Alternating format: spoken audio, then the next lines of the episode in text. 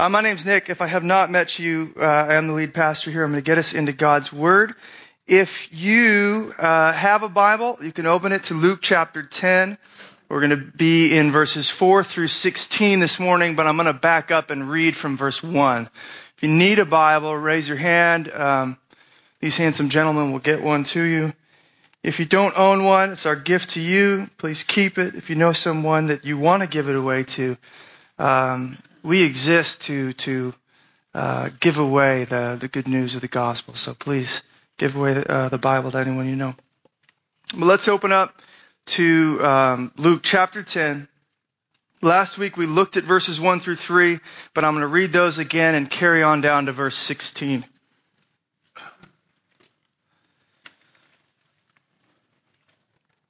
This is one of those scenarios um, where quite honestly, uh, I was even talking with some of the guys in the back there. There are times where you come into the scriptures and the things I see in them uh, convict me significantly. I got to talk about things that I don't live as well as I would like, or I have to talk about realities that sometimes aren't as fun or happy as I wish they could be. But this is one of the benefits um, brothers and sisters, to teaching the Bible verse by verse.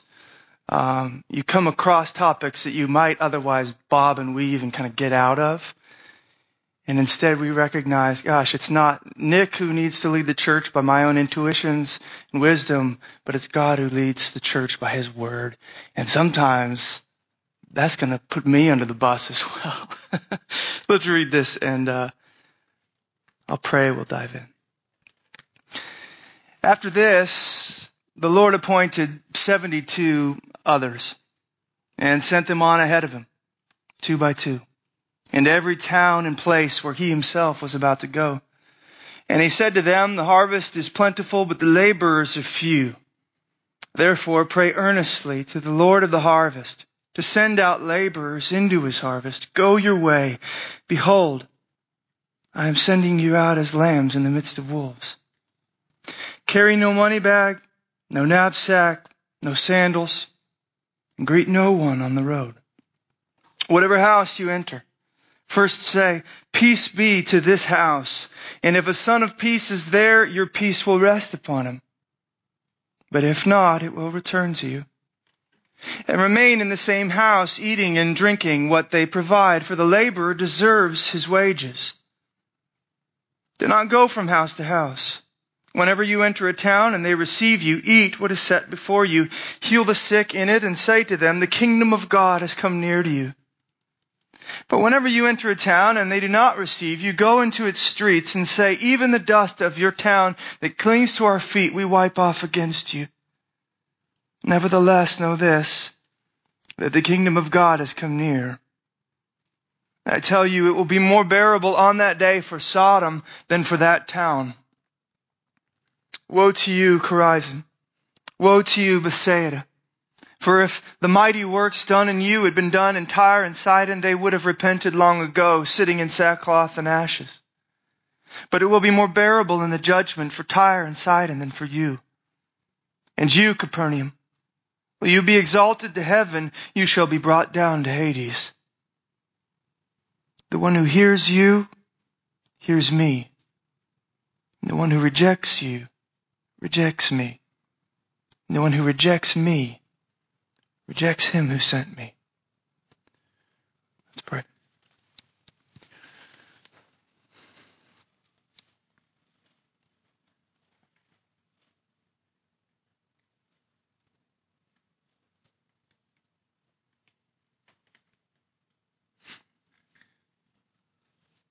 God, we remember that you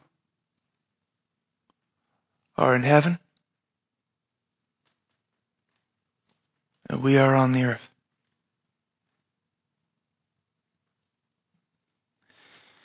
Therefore, we want to let our words be few.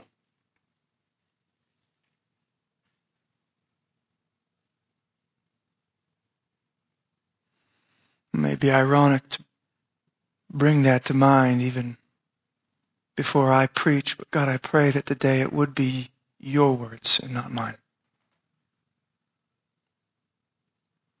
God, we remember that around the throne in heaven, even now, the angels, the cherubim, the seraphim, cry out, Holy, holy, holy. That you are set apart, that you are altogether other. That we have no business, sinners as we are, interfacing with you, and yet you're not only holy, you are gracious and kind and loving and merciful, and you hear. And you're calling us to yourself, but you're not only calling us to yourself, you're calling us to go to others. And bring the good news before the last day. But I pray that you would help me not just teach this text, but live this text.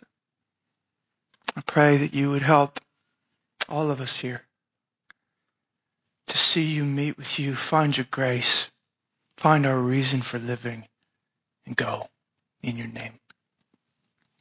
It's in your name that I ask these things. Amen. Um, just quick, brief, momentary introduction. Um, Jesus is sending out his 72 disciples here, right? And in that, we've kind of seen that he is also by implication sending us out. Um, certainly this mission of the 72 is historically unique in some ways. I'm not going to say that uh, point for point is how we're supposed to go out on mission necessarily, but nonetheless, there is something paradigmatic here for us. There is um, something of our own mission imperative in these disciples here, and that's really what uh, I am trying to bring out. I don't want us, and you should have caught this by now, I don't want us to think that, well, the, the mission was for them. They were sent out, but not us. No, uh, like we've been saying, we'll continue saying, every saint is sent. If you are in Christ, you are brought uh, uh, into His mission and sent out in His name. Uh, I'm going to bring out three things for us to consider this morning. They're there on your handout. Three simple words, really. The first is urgency uh, comes there from verse 4. The second thing, um, probably taking the most of our time, will be intensity. That's going to be verses 5 to 15. And then finally, we'll just kind of close with a few thoughts on agency, which is uh, verse 16 there at the end. So we're just going to dive in. I hope you're ready. Uh, urgency there in verse 4. Uh, before I actually get to verse 4, I, I actually want to kind of dip back in, if you'll let me, uh, dip back into the opening verses that we did, if you were with us, look at uh, last week. Um, I think the urgency of our mission, the idea that there's kind of a, a deadline, there's a reason for moving quickly here, uh, was in fact hinted at back in verse 2. And I want you to, to look at that. Now, I, I recognize that in the English, this is going to be relatively indiscernible. In the Greek, it's actually pretty clear. Uh, I'll explain it to you. But when you look back at verse 2, you see what Jesus is encouraging his disciples to pray. And uh, he says this, The harvest is plentiful, but the laborers are few. Therefore, pray earnestly to the Lord of the harvest to send out laborers into his harvest. Now it's at that point uh, uh, where the English is translated "send out." That's where, uh, in the Greek beneath it, the New Testament is written in Greek. Um, you did something change? Yeah, something changed there. All of a sudden, I'm like, why do I feel like I'm preaching to myself here? We all right? Okay. Um, anyways, uh, so the word chosen there is not the normal word for send out. The word that actually shows up later in verses 3 and 16 in the Greek, it's apostello. That's the normal word for send them out. It's where we get our word apostle from. Instead, the word chosen, uh, and the word that's translated send out here in verse 2 is actually a word far stronger. It's a word that essentially means thrust out or driven out or cast out or thrown out. In other words, there's this sort of urgency to the word. We're called by Jesus to ask the Lord of the harvest to, in essence, kick people out into the harvest because the time is short, it would seem. It's a word that vividly portrays for us the urgency of the situation at hand. Now, I think when we locate uh, this whole scene within the image that Jesus gives us here, this image of harvest time, the urgency starts to make even more sense, right? Um, when you think of harvest time, you think of a limited window, do you not? Or you don't want things to die on the vine or to die in the field and you have a limited window when the time is right. You better get up off the couch and get into the field. Because it's not going to last forever. You can't lounge around and get to it when you feel a little better or after, you, after you've had your two cups of coffee or whatever it is. It's time now. And the deadline is approaching where the harvest will no longer be um, accessible or of any value. This is why um, when the harvest time would come around Israel and things, uh, what I read at least is Jewish families would actually, I mean, every member of the family would be, in essence, thrust out into the field to get all that you could in the time that you had. Now, um, I have never been a part of harvesting anything apart from my little garden in my yard, which I think I've probably said last year the rats got the, the rats harvested everything first. So uh, we didn't even attempt it this year. I'm like I got to build a cage to keep those rats out. But I haven't harvested uh, anything like I imagine the, the the Jews or the people around Jesus' day did. But I can tell you this, uh, perhaps on analogy uh, I think I might feel somewhat similarly uh, in the Bay Area uh, around springtime. And here's what I mean. I've even told some of you this. Um, I know that some of us get uh, what you might call spring-induced allergies, right? Um, anybody? I mean, I, I, I, get these. I could barely see yesterday through the haze in my eyes. Um, but I get something else that I would call spring-induced anxiety. Now, here's what I mean by this. I absolutely love springtime in California. I, I, I wait all year for the hills to resurrect with life, for the, the, the, window when the flowers are going to come out. I wait all year for it. And when it's finally here, it's like this anxiety in me, this sense of urgency that I have to, we got to get out to the hills. Why? Because I know there's a limited window. And who, I mean, what? It's maybe a couple weeks. Maybe if, if we continue to get some rain, a couple months. But then the hills turn brown again. Or if, if the glass is half full, they turn gold, right? But nonetheless, the flowers are gone. And so how do I handle that situation? Well, you could just ask my wife. I essentially thrust or drive my family out to the hills. In fact, if I could share with you, uh, last Monday, my day off, uh, I took Levi and Bella with me uh, to a place that I was told there were a lot of wildflowers going off. And I packed them into my two per, two kid, big, wide, old stroller, and I get on this narrow, rocky, steep path, and I'm trying to push these kids up this thing, and everybody I pass is looking at me like, this is the most ridiculous father I've ever seen in my life. And I'm thinking the same thing actually as they almost go off the side and I'm sitting there pushing this thing, what am I doing out here? But then you see it. I mean, then you see the flowers and you start to, I don't know if you're supposed to pick them or not, but you start to have a little bouquet. You're like, this is incredible. To get my family, did I just incriminate myself? I don't pick the poppy, okay? I know that's a sacred one, alright? But it's just beautiful. It's amazing. So, so even if it doesn't make sense, even if it's kind of ridiculous, I'm trying to drive my family out into the hills because I want to be there. I want to capture it in the limited window that I have. Now, the question that this text then puts before me and us is this. So that sense of urgency, Nick, that you have, springtime Bay Area, is that how you feel about getting the good news out? Is that how you feel about the mission of God? About, about laboring in the harvest, the, the, the harvest that, that matters for eternity?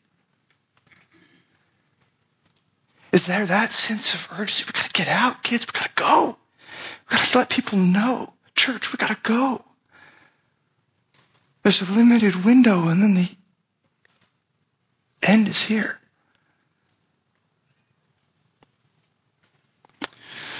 Throughout the Old and New Testaments, the idea of harvest often carries with it um, the overtones of, of coming judgment. I don't have time to go into all that, but the same is obviously true for our text here. If you were reading carefully, especially there in verses 12 through 15, you see it, which we'll look at that later. But the, the whole context is this judgment that's coming, this last day, that day, the day when Jesus is going to return. And this kind of sets up, therefore, the urgency that we feel, or ought to feel, in this time of harvest. If people need to hear the good news, and they need to hear it now, before it's too late, the window is closing. What we don't often realize is that the arrival of Christ, according to New Testament theology, not something you saw on, um, you know, the end times in some like popular movie or book or whatever. But according to New Testament theology, when Jesus shows up, when he arrives, first time, he actually initiates the beginning of the end. From that point, the, the, the, the, writers of the New Testament will talk about us as living in the last days. We are in the end times. The end times aren't somewhere out there.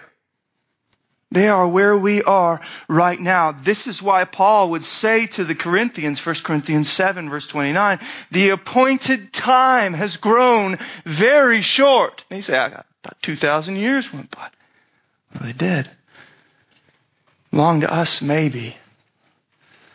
But what we know is that the time is short. And God is saying, man, what are we going to do with the time that we have? There's an urgent need in the harvest field. Now, it's this sort of thing, I think, that stands behind the urgency we sense in verse 4.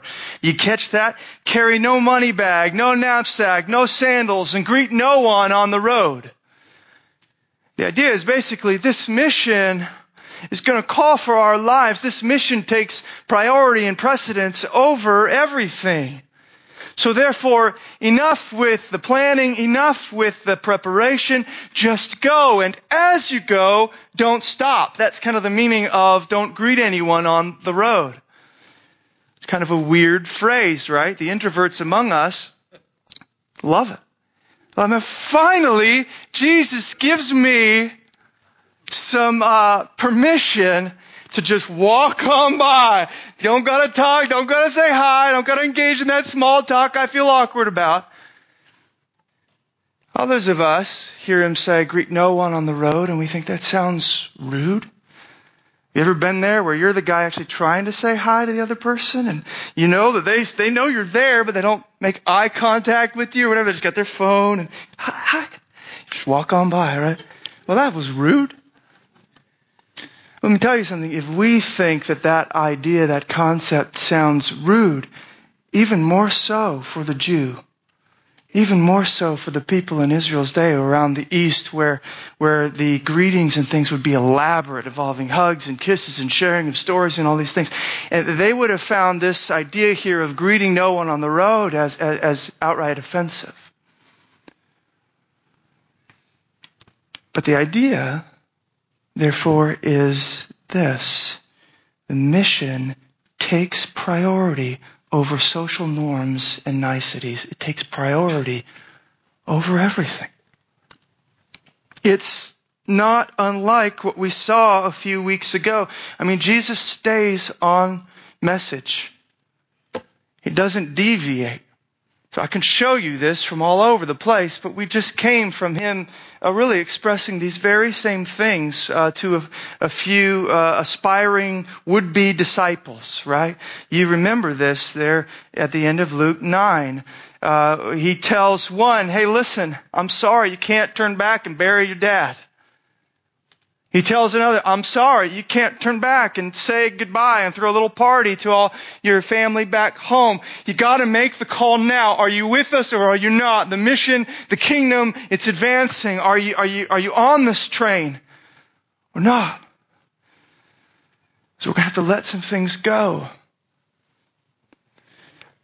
So, at least some of the questions that confront us now, uh, as we look at Verse 4, things like this. Are we willing to put the good news before a good reputation? That's the one that got me. He's saying, listen, I know that they're going to think you're rude for just going on by. But we're living for another kingdom. We're living for another world. And if people want to badmouth you because you're living for me, well, are you all right with that? Is the good news more important than a good reputation?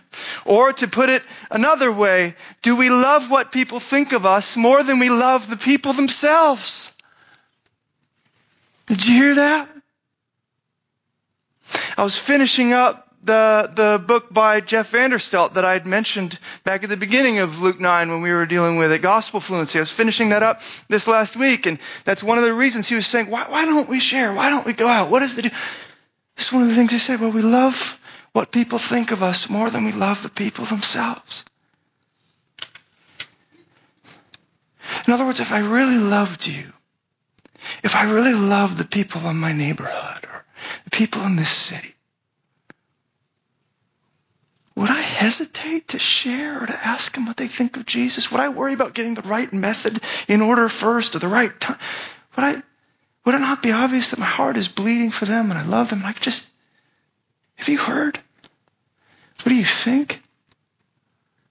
Or is it, gosh, well then I'll be that religious freak that they'll mark in their mind as stay away from him and then I'll, I've broken all the social norms of our day. You don't just come up and say that sort of thing to a person, especially not when they're on their iPhone, but they're never off their iPhone. So when do you ever get to talk to anybody?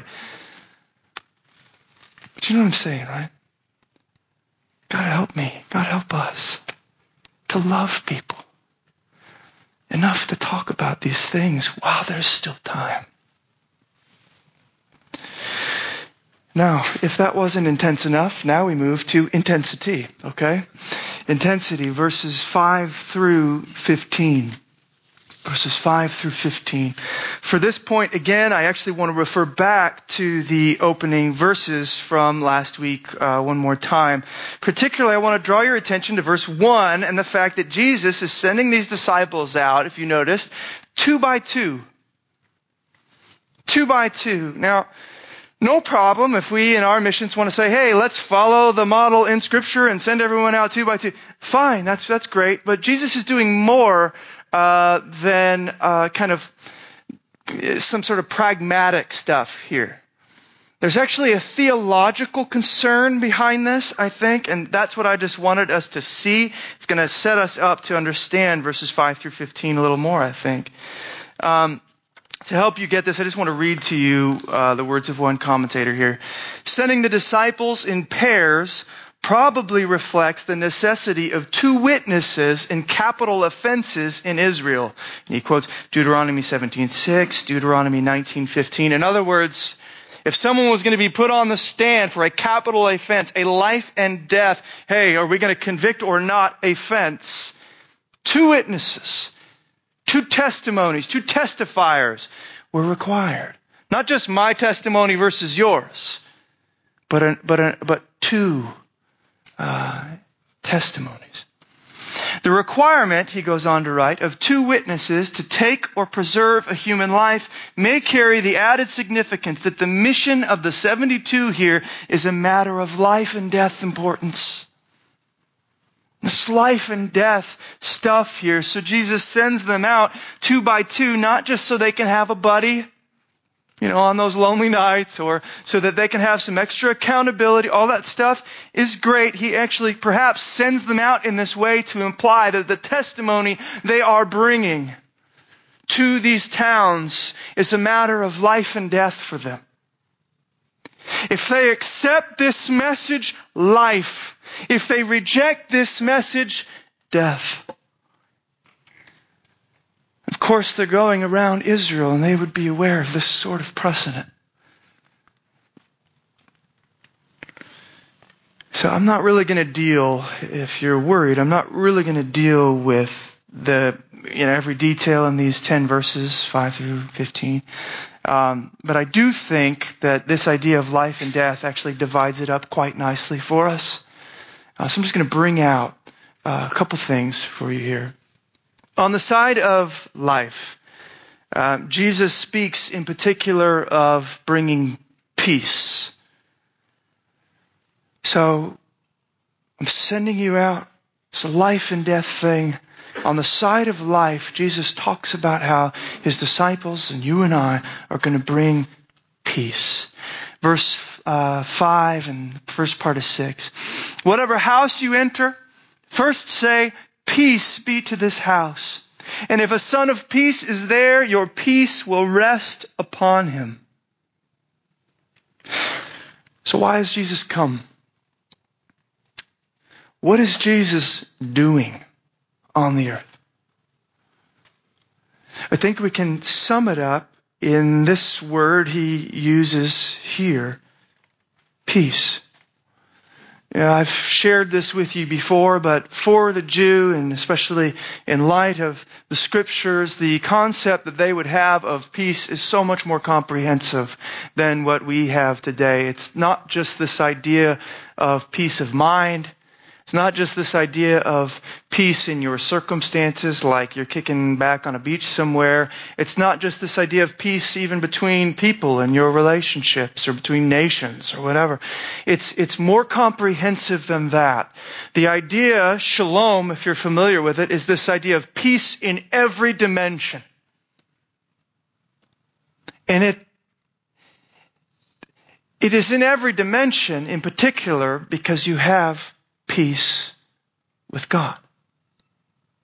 If you have peace with the God over every dimension of life, then you have peace that starts to permeate every dimension of life. We lost this peace when we broke with God, and Jesus has come to restore. Let me tell you, who in this room wants peace? Who in this room wants peace in every dimension?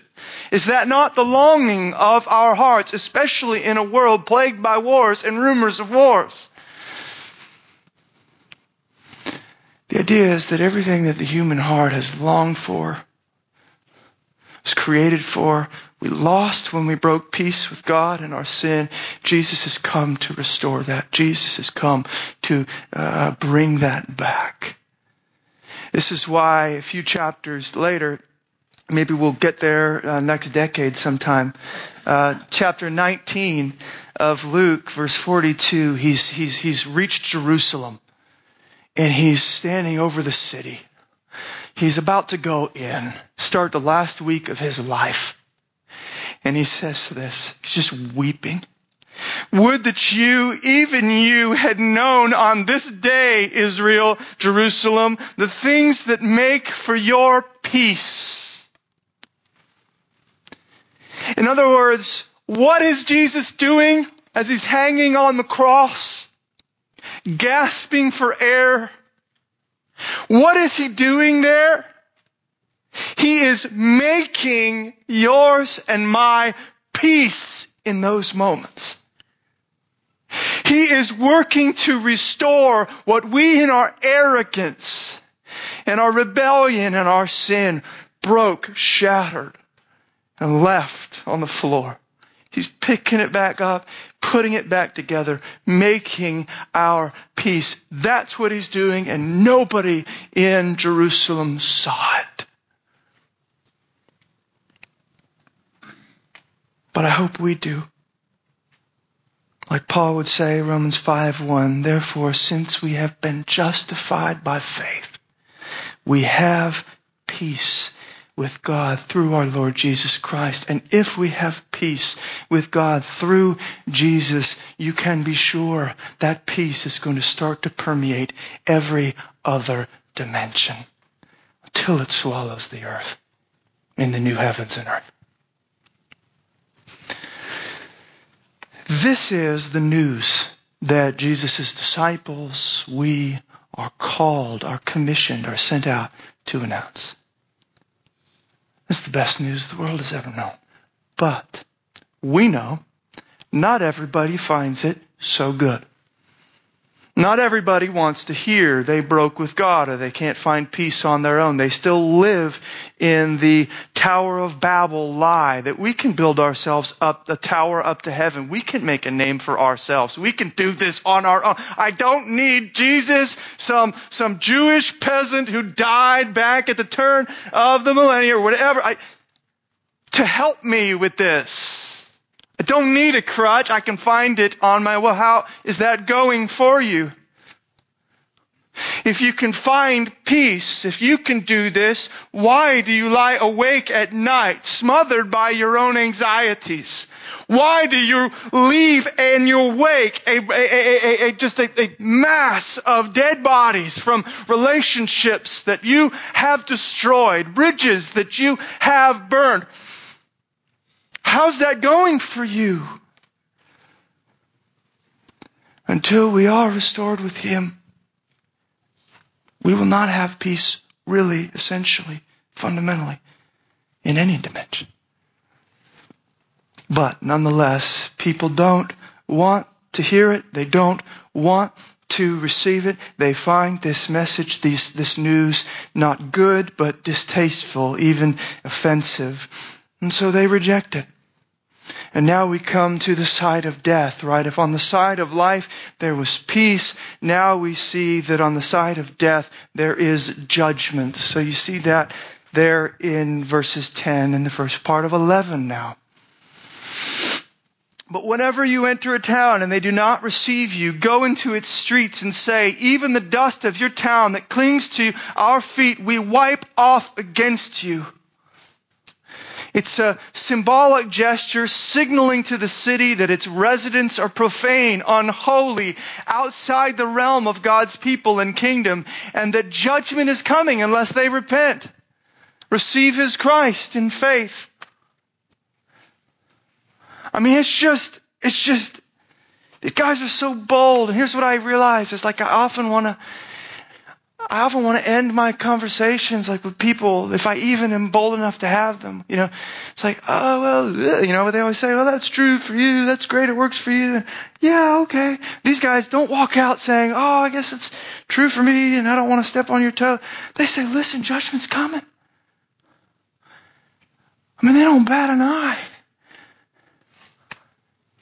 Now I know that they're probably speaking largely to Israel, and God's been working on Israel for for hundreds, hundreds, thousands of years. So perhaps it's a little different than our neighbor, right? But nonetheless, do we just have it settled in our bones? This is for real? Or do we kind of pander and play that game? You know, oh, well, I don't want to step on your toes. So yeah, that, there's some good, you know, yeah, I see that. That's all right. These guys are wiping dust off their feet saying, man, judgment's coming. This is a life and death thing, in other words. Now, I'm going to make quickly two observations before I um, uh, move forward uh, to actually verses 12 through 15 in this. Um, observation number one, I think these will help us as we approach our own mission. They've certainly helped me. Um, observation number one, the kingdom of God has come near in either case. Whether life or death, whether they accept or they reject. I wonder if you notice the kingdom of God has come near in either case. I thought that was profound. Uh, in, in, in verse 9, when they accept, when there's healing, when there's power, when there's salvation, when the message of peace is received by a son of peace and the town is coming to know Jesus, the kingdom of God has come near to you. Jesus says, tell them that, because it has. But, verse 11, second part, when they reject you, when they reject you and they want nothing to do with your message and they kick you out of their house, they don't put meals in front of you, they don't like you, and you go out into the streets of that town and you say, man, that's it. Judgment is waiting. But he, Jesus says this, make sure you tell them this. Nevertheless, the kingdom of God has come near.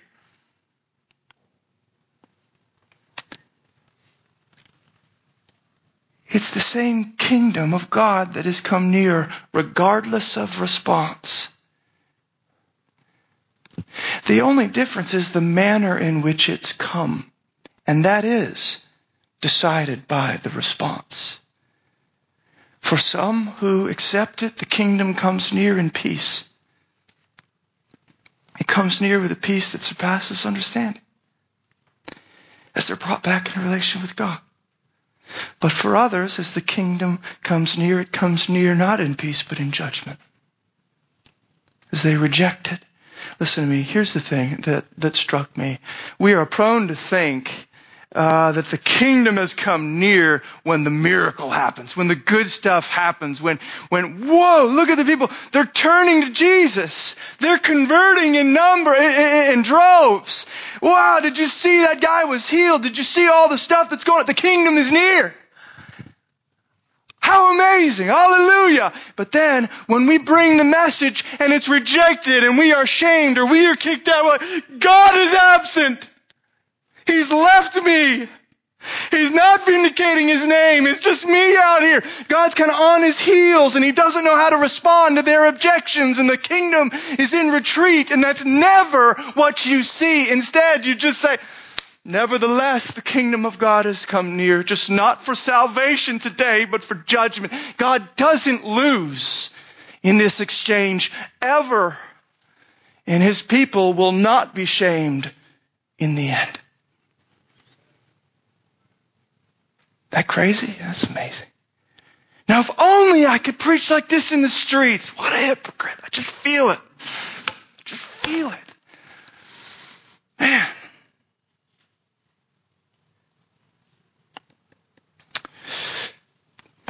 It's acceptable in here, kind of. Some of you guys are, not acceptable. I'm out of here. Ah. Observation number two so observation number one, the kingdom of God has come near in either case. Observation number two, the results are not our responsibility in any case. The results are not our responsibility in any case. Isn't that beautiful? One thing that struck me is that Jesus basically says, listen, you're going to win some and lose some. He says it up front. He doesn't say, now you shoot a perfect score out there, son. You get it right. I don't want to hear about you fumble in the past. I don't want to hear about. He says, listen, you bring that same message, you're going to win some, you're going to lose some. It's not up to you. That's why, that's why we started this whole thing by praying to the Lord of the harvest to send you out into His harvest. Not up to you. Your responsibility is not in the results. Your responsibility is to bring the seed, to bring the message, to scatter, to trust Him enough to share, to go. Let, let the other stuff be mine. Conversion, all that, that ain't up to you. They, they're probably not going to like you, a lot of them.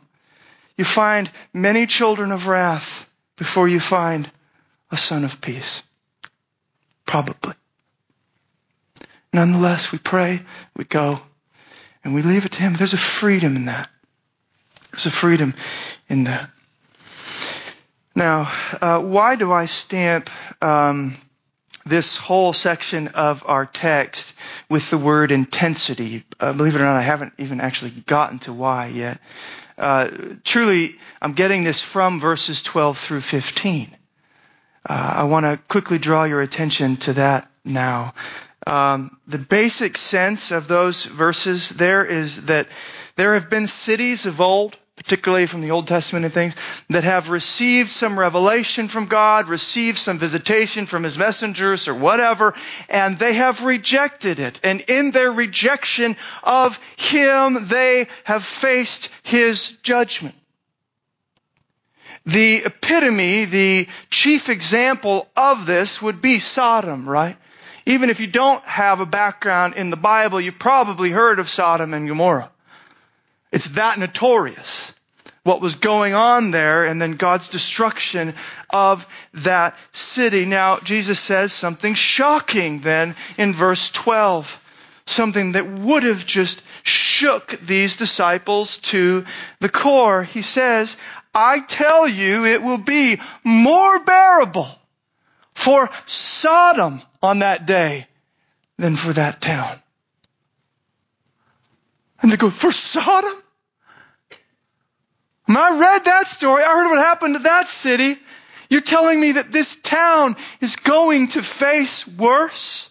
That the heat, as it were, has been turned up in some sense now?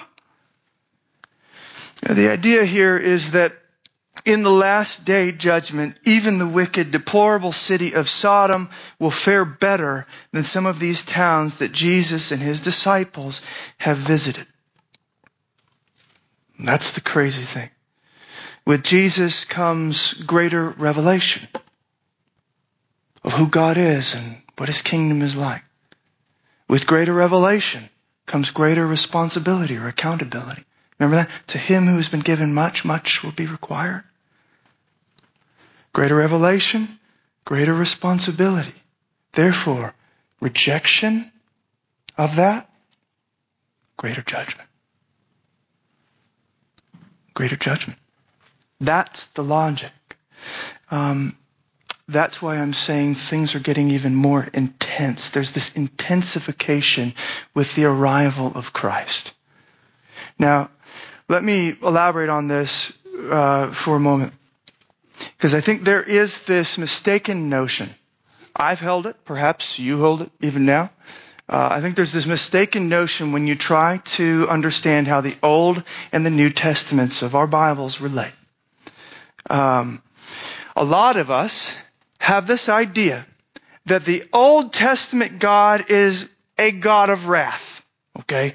He's kind of like the angry one that you don't really want to uh, uh, uh, uh, deal with. He's he's like destroying cities. He, he's murdering Canaanites. He's listing out rule after rule after rule, like you know maybe your mom did when you were four. You're going to clean house. You're going to do this. I don't. This is no fun.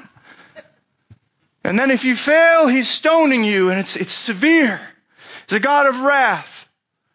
And then thank God for the New Testament because Jesus arrives and everything changes. Now he's a God of grace. Now, you know, Jesus is, is playing with children and he's, and he's petting sheep and he's, he's, he's telling stories and he's eating dinner with sinners and he's talking to Samaritans and Gentiles and it's, God's love has come into the picture finally. Now, I understand why we would think this. I don't have time to go into all the reasons why here by any stretch. But that analysis cannot hold up to the biblical evidence. Instead, when we look a bit closer, what we find is that the wrath and grace of God run a parallel course together throughout the entire Bible. And with the arrival of Jesus, in the New Testament, it's not as if God's wrath has been turned down and His grace has been turned up. Rather, it's that both God's wrath and grace have been turned up. That Jesus ushers in, as it were, the last installment in God's redemptive plan. And the revelation that comes to us is greater. Therefore, both sides, the peace we can know and the judgment we will face, ratchet it up.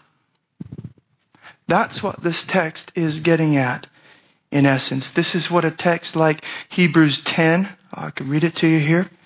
Hebrews 10, starting in verse 26, is saying. It's why you get these sort of things. If we go on sinning deliberately after receiving the knowledge of the truth, there no longer remains a sacrifice for sins, but a fearful expectation of judgment and a fury of fire that will consume the adversaries. Anyone who has set aside the law of Moses dies without mercy on the evidence of two or three witnesses. Interesting. How much worse punishment do you think will be deserved by the one who has trampled underfoot the Son of God? Verse 31, it is a fearful thing to fall into the hands of the living God.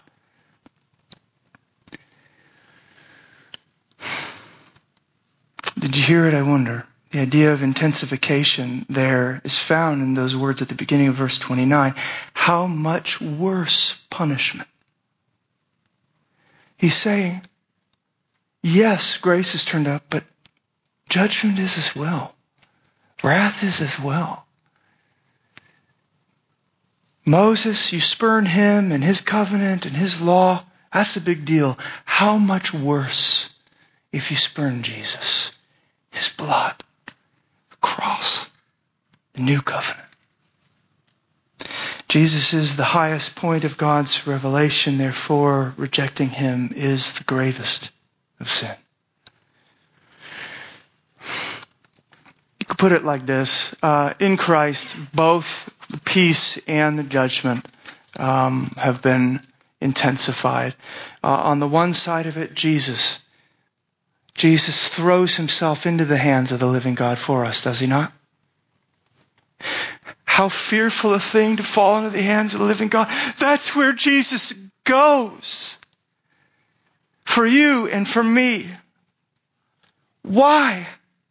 So that we might have a peace infinitely more intense than Moses or David or anyone under the Old Testament could ever provide. So that we could know peace with God at a level unexperienced before. But for those who reject, judgment in a way more intense than even under the Old Testament. All the stuff typified. You thought the Canaanite conquests were bad? Turn to the end of Revelation when Jesus returns. He is holy. That's why I began the prayer that I did, with the prayer that I did. The only way this makes sense is that He is holy. We don't belong. And He's made a way, and if we would still thumb our nose at that, if we don't, are uninterested in the Son who has fallen into the hands of the living God for us, then we are set to fall there ourselves. And it's a judgment more intense, more severe than anything the Canaanites experienced, or Sodom experienced, or Tyre or Sidon. Third and finally, verse 16 there, and this is where we will close, um, is just this idea of agency. This idea of agency. In this, perhaps the most profound verse, I titled the sermon the way I did because this verse captivated me. I think it's amazing. It's what we are called to be. We are called in essence to be His agents, His ambassadors, His representatives. Did you see it there in verse 16? The one who hears you, He says, hears me.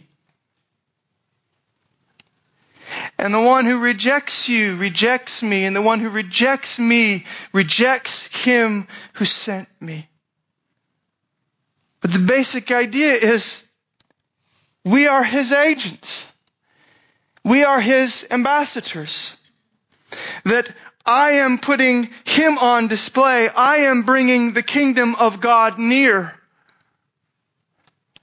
When I come near, that people can read from the lines of my life what God is like, what Jesus is like, what He feels, what He would say, what He would do, so that when they hear me talk, they hear Him.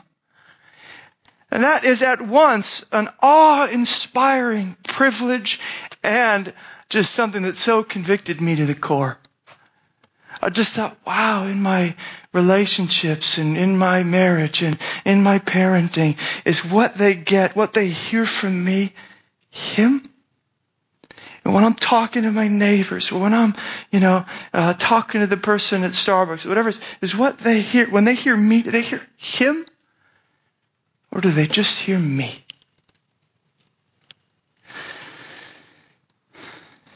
So I don't know if you kind of like me come away from some of this going, gosh, who is sufficient? Who is worthy for this stuff? I am a fumbling, bumbling ambassador. Sometimes I speak for him. Other times I speak for me. Sometimes when I come, his kingdom comes near. Other times when I come near, my kingdom comes near. And don't you get on my bad side and you feel like, oh, I can't do this. Well, I want to leave you with one final observation. It's something we cannot miss. I wonder if you notice it there in verse 16 at the end. Jesus locates his sending of us within the larger context of the Father's sending of him. He locates our mission within the larger context of his own mission. He says, the one who hears you hears me, the one who rejects you rejects me, and the one who rejects me rejects him who sent me. In other words, am I sending you? Yes. But before I ever send you out, the Father has sent me. And what I'm drawing from this, just to encourage you as we close, is that listen, your mission, your ability, all this stuff is not the fundamental thing. It's this mission that the Son has been sent on. And what is that mission? Not just to the, not just to these other towns, but actually to these disciples as well. To you and I. To die, not just for them, but for us. For our sins for my failures as an ambassador, to release me slowly but surely from the love of stuff and the fear of man or whatever else plagues my heart. To slowly help me grow and change, to stand by me when I falter and I deny him, to come back to me when I am like Peter and say, do you love me, feed my sheep? Do you love me, feed my sheep? Do you love me, get back in the game? To, to, to keep ministering the gospel to me until it gets deep in my bones. So the mission, my mission, is secondary and it flows from his. His sending out of me is dependent on the Father's sending of him. And he sent his son to die for me, to rise and to bring that grace again and again to a sinner who so desperately needs it. So that maybe, remember the woman at the well? She drinks in deep of this grace she doesn't deserve. And what does she do? She just makes a beeline for the town to tell them about the one she found loosen our lips as we come to know His love, as we hear Him speak grace over us, speak grace over us, speak grace over us. We grow more fluent in that as well and bring that sort of language to others. And maybe then they do hear, hear Him when they hear me. And even if I call for repentance, even if I talk about impending judgment, I talk about it with tears in my eyes like Jesus over Jerusalem. Not from my high tower. They hear him when they hear me. That's what Jesus is doing with us. Our mission is effective and is enabled only because he has first been on mission to us. And he still is here in this room today. Let's go to him. God, we thank you for the fact that you love us, the fact that you have called us to live for ultimate things. So many give their lives for trivial things that on their deathbed they will have to wonder, was it worth it? What did I really do? God, if we would live for the harvest, if we would live for these things, love for God and love for others, spreading the good news, God, we will pass through this, this, the thin veil of death with confidence.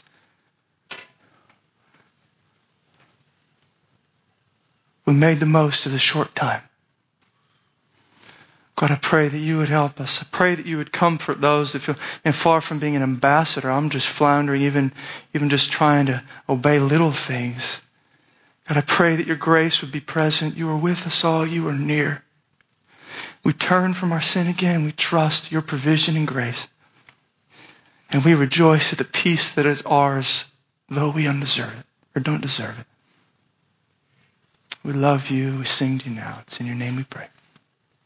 Amen.